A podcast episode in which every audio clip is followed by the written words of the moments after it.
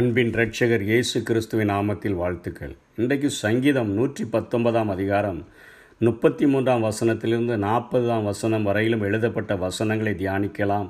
இங்கே சங்கீதத்தினுடைய ஆசிரியர் முந்தின பகுதியிலே ரட்சிப்பினுடைய ஆழ்ந்த அனுபவத்தை கூறிவிட்டு இங்கே முடிவு பரியந்தமுமான பரிசுத்த வாழ்க்கை வாழ்கிறதற்கான ஒரு வழிகளை அவர் சொல்லிக் கொடுக்கிறதை பார்க்க முடிகிறது. முதல் முப்பத்தி மூன்றாம் வசனத்திலே சொல்லுகிறார் கர்த்தாவே மது பிரமாணங்களின் வழியை எனக்கு போதியும் முடிவு பரியந்தம் நான் அதை காத்து கொள்ளுவேன் என்று சொல்லுகிறார். வசனம் பனிரெண்டில் நம்முடைய பிரமாணங்களை எனக்கு போதியும் என்று சொல்லுகிறார். நூற்றி பனிரெண்டாம் வசனத்தில் முடிவு பரியந்தம் இடைவிடாமல் நம்முடைய பிரமாணங்களின்படி செய்ய என் இருதயத்தை சாய்த்தேன் என்று சொல்லுகிறார்.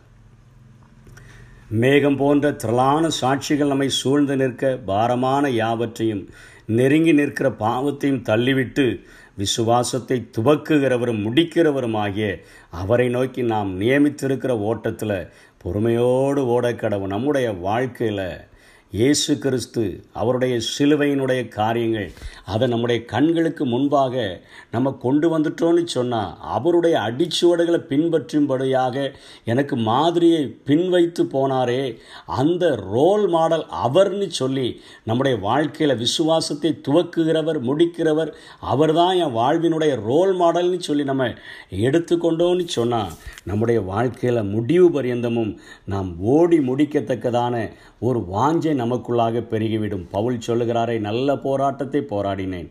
ஓட்டத்தை முடித்தேன். விசுவாசத்தை காத்து கொண்டேன் இது முதல் நீதியின் கிரீடம் எனக்காக வைக்கப்பட்டிருக்கிறது என்று சொல்லுகிறார். மத்திய இருபத்தி ரெண்டு பத்து இருபத்தி ரெண்டில் இயேசு சொல்லுகிறார் முடிவு பரியந்தம் நிலைநிற்பவனே ரட்சிக்கப்படுவான். வெளிப்படத்தில் ரெண்டு இருபத்தி ஆறு இருபத்தேழு சொல்லுகிறது. ஜெயங்கொண்டு முடிவு பரியந்தும் என் கிரியைகளை கை கொள்ளுகிறவன் எவனோ? அவனுக்கு நான் என் பிதாவினிடத்தில் அதிகாரம் பெற்றது போல ஜாதிகளின் மேல் அதிகாரம் கொடுப்பேன். அவன் இருப்பு கோளால் அவர்களை ஆளுவான். அவர்கள் மண்பாண்டங்களைப் போல நொறுக்கப்படுவார்கள். ஒரு ஆளுகையை கொடுப்பேன்.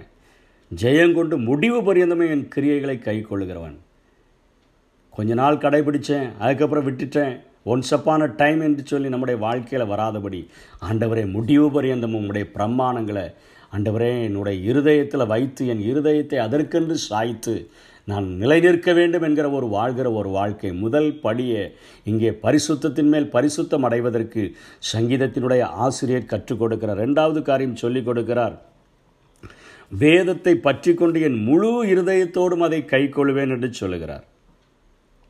முழு இருதயத்தோடு கை கொள்ளுவேன்.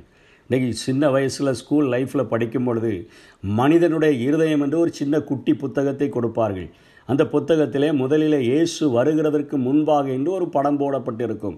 அதில் பார்த்தீங்கன்னா அநேக மிருகங்களுடைய படங்களை போட்டிருப்பார்கள். துஷ்ட மிருகங்களுடைய படங்கள் போடப்பட்டிருக்கும்.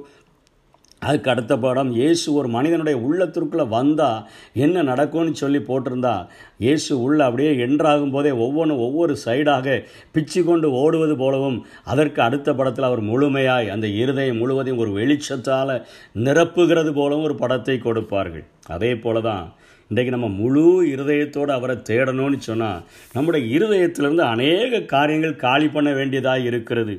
மார்க் ஏழாம் அதிகாரம் இருபத்தோராம் வசனம் இருபத்தி ரெண்டாம் வசனத்தில் மனுஷனுடைய இருதயத்திலிருந்து பொல்லாத சிந்தனை பச்சாரம் வேசித்தனம் கொலைபாதகம் களவுகள் பொருளாசைகள் துஷ்டத்தனங்கள் கபடு காம விகாரம் வன்கண் தூஷணம் பெருமை மதிகேடு இவைகள் எல்லாம் புறப்பட்டு வரும்னு சொல்லப்பட்டிருக்குது. இவைகள் எல்லாம் புறப்பட்டு வரும்.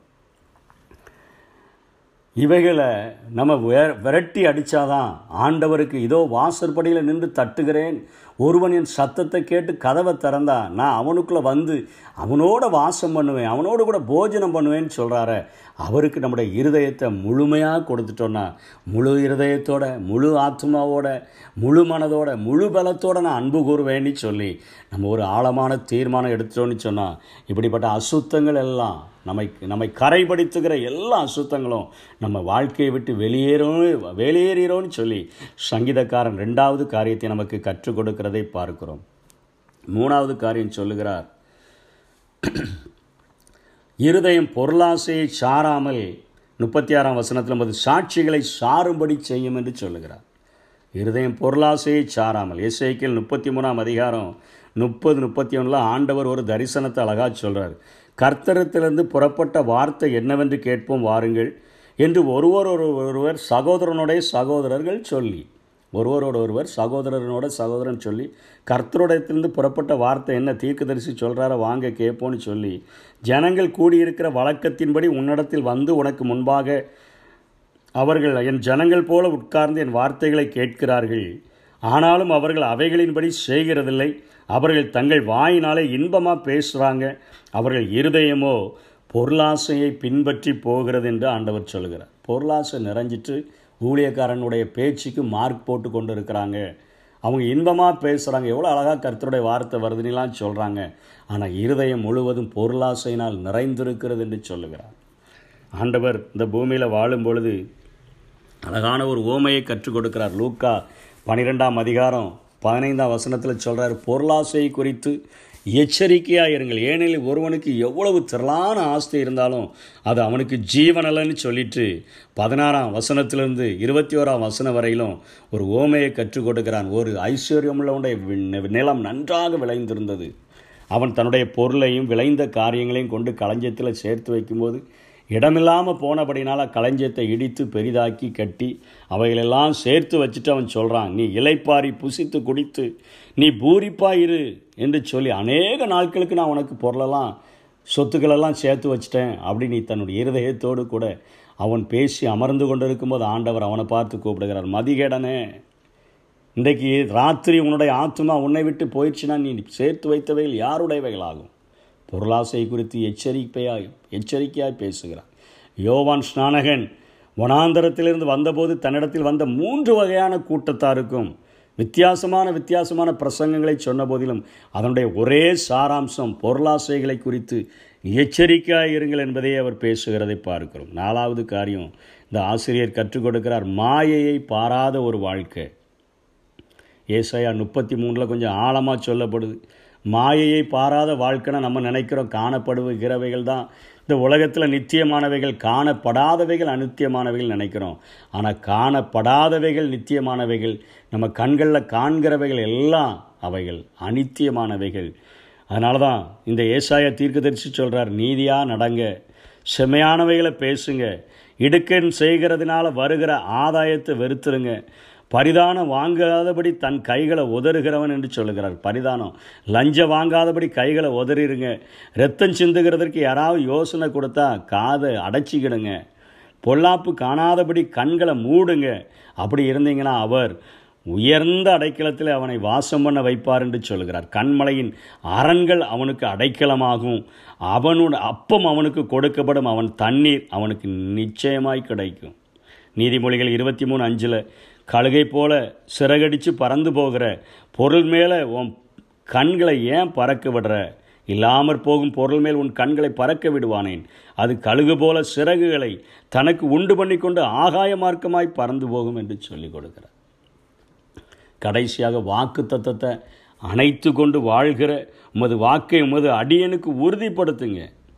சாமுவேல் அப்படி தான் ஜோ சாமுவேலில் இப்படி தான் ஜெபிக்கப்படுகிறது இம்ம இப்பொழுதும் தேவனாகிய கர்த்தாவே நீருமது அடியானையும் அவன் அடியானுடைய வீட்டையும் குறித்து சொன்ன வார்த்தையை என்றென்றைக்கும் நிலைவரியப்படுத்த தேவரின் சொன்னபடியே செய்தருளும் என்று சொல்லி அங்கே ஜெபிக்கிறதை பார்க்கிறோம். சங்கீதக்காரன் ஐந்து காரியங்களை பரிசுத்தத்தின் மேல் பரிசுத்தம் அடைவதற்கு கற்றுக் கொடுக்கிறார். அதை கடைபிடித்து வாழுவோம் முடிவு பரியந்தமும் நிலைத்திருப்போம். பரலோக ராஜ்யத்தின் வாசிகளாக